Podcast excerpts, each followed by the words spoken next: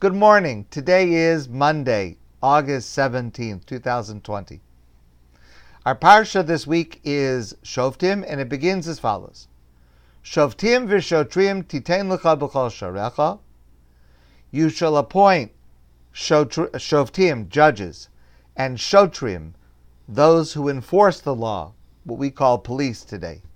You should appoint them in all of your cities. Asher Hashem nesein lecha lishvatecha, that Hashem will give you to all of your tribes, meaning in the land of Israel. V'shavtu esa amishpat tzedek, they should judge the people a judgment that is just, that is righteous. Lo satem mishpat, do not distort justice. Lo sakir panim, don't uh, give preferential treatment to anyone. Lo sikach shokad, don't accept a bribe, because a bribe blinds the eyes of the wise and makes the words of the righteous crooked. Rather, famous pasuk, tzedek, tzedek, tirdof, justice, justice should must you pursue. And then the following phrase, leman tichya, V'yarashta es haaretz asher Hashem elakecha nosein lach. In order for you to live, meaning to, to live a meaningful life, and to take possession of the land that Hashem is giving you, the land of Israel. So, living a meaningful life and taking possession of the land of Israel is conditional on having a just society. And that makes perfect sense because in order to have a place, in order to live a meaningful life, there must be a just society. And a just society requires justice, it requires justices, and it requires those who will impose those judgments. And without question, one of the most beautiful jewels in the crown of Judaism and Jewish life is the Jewish system of law, the Jewish system of justice.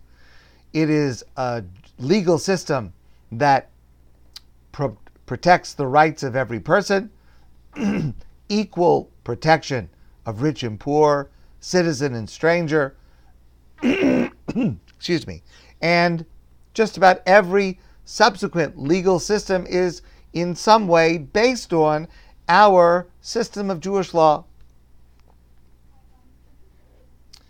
That makes perfect sense. But Rashi makes a slightly different point, and it's a subtlety, but it's a subtlety that is worth paying attention to. Rashi says, Kedai hu minui hadayonim, haksherim, Lahachios es Yisrael ulahoshivan alad masan.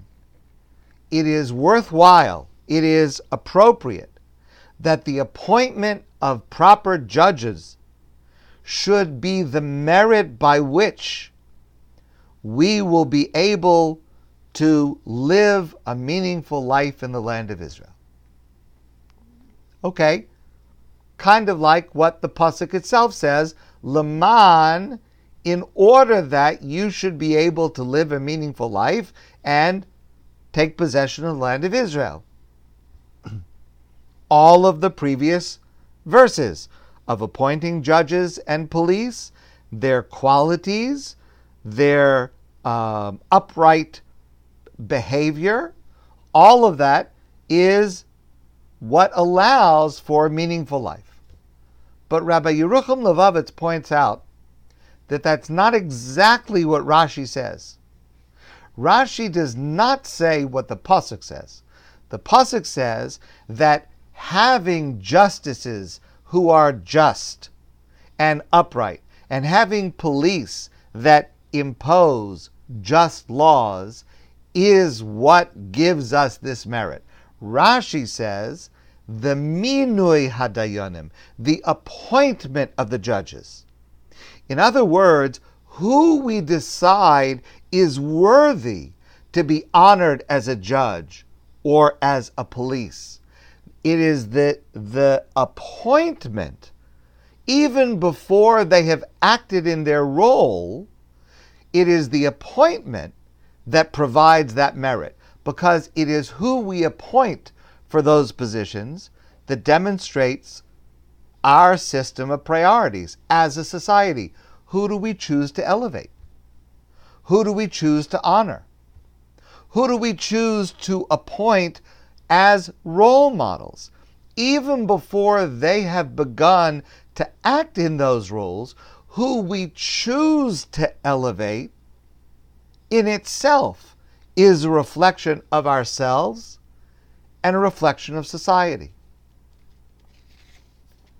Rabbi Yochanan Zweig points out the following. There's a, a fascinating detail of Jewish law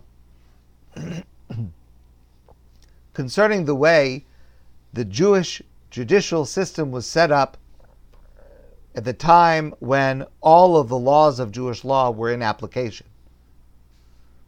And it goes like this The Talmud says that every single town must have access to a Jewish court. And this applied during the time that the Jewish people entered the land of Israel, during the time of the first Beis Hamikdash, and the time of the second Beis Hamikdash, and a short time after that. But the actual time that the Sanhedrin the court of 23 judges that was in every town was in application was approximately a period of about 1400 years from the time of Moshe until just before the destruction of the second temple. Now, during that era, every town had to have a Sanhedrin. But let's just hold on a second. A town in Israel was defined as a place that had a minimum of 120 inhabitants. Okay, that's a very small town. 120 inhabitants. A Sanhedrin was a court of 23 judges, but not just 23 judges, because every Sanhedrin had 23 judges and 46 junior apprentice judges for a total of 69 judges. So hold on a second.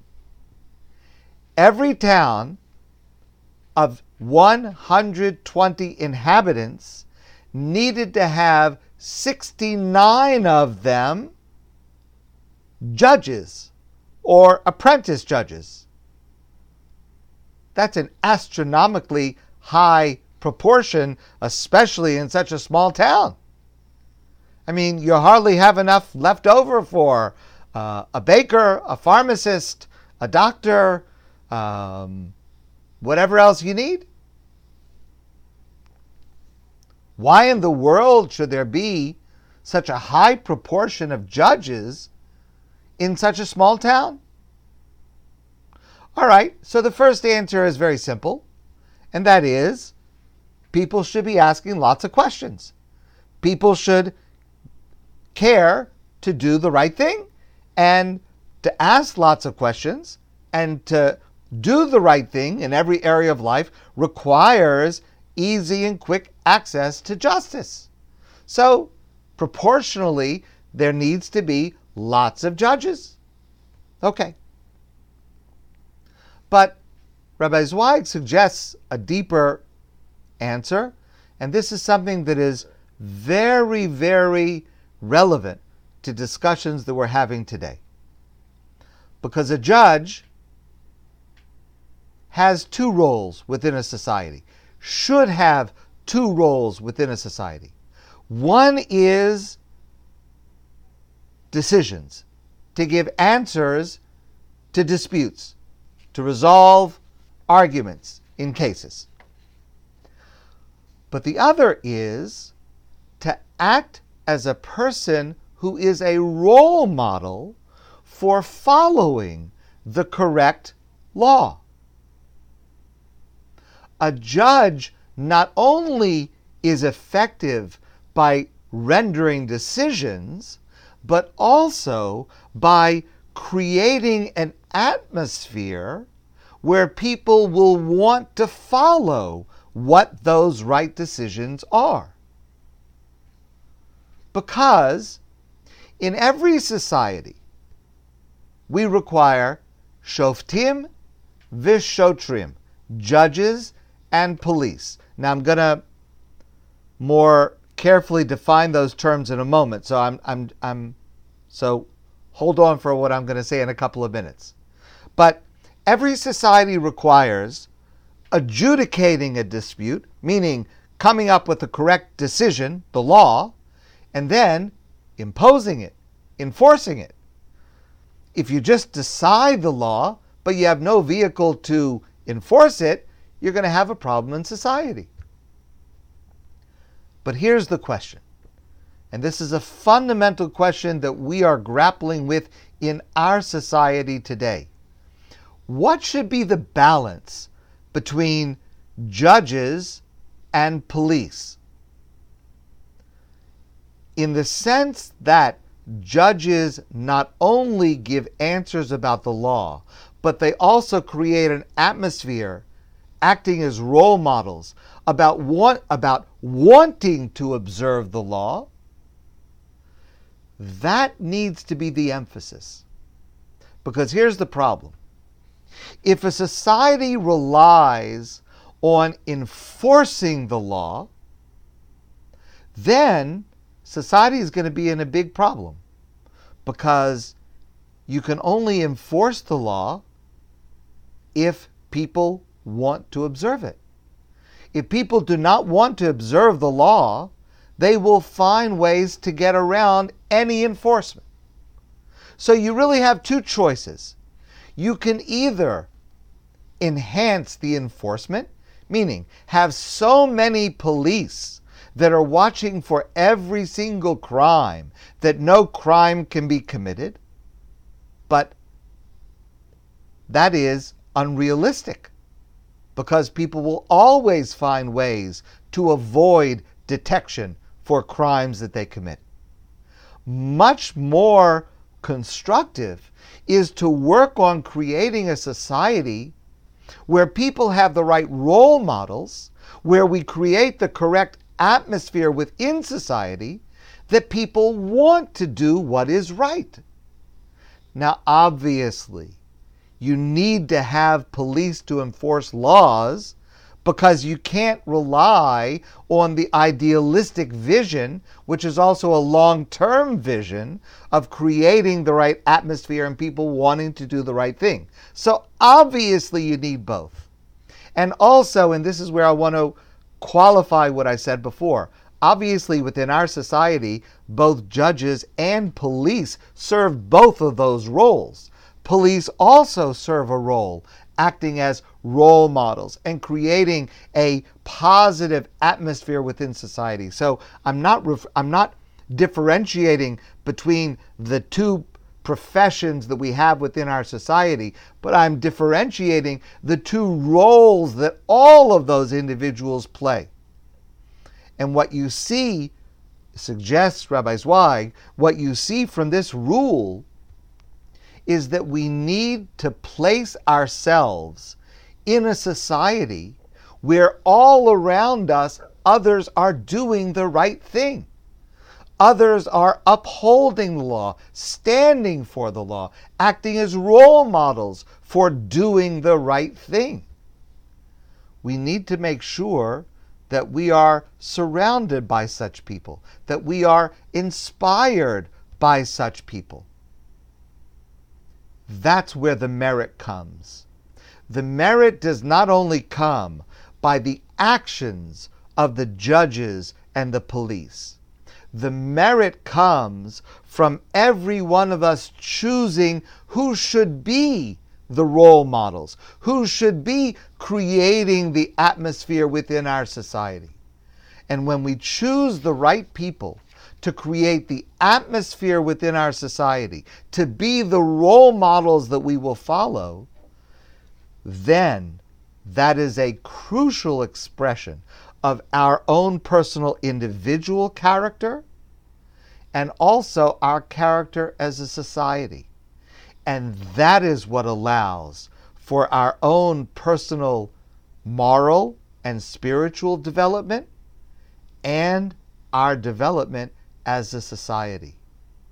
The introspection that we need to have, especially at this time of year, should be an introspection that looks not only at what are my actions, what are my words, what are my thoughts, but also where do I place myself?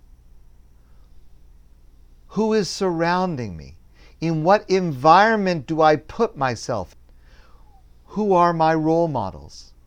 Who do we choose to elevate to help create the atmosphere of our society? Those are crucial questions we should be asking ourselves individually and we should be asking ourselves as a society. My friends, I wish you a great day, and I look forward to seeing all of you soon in person.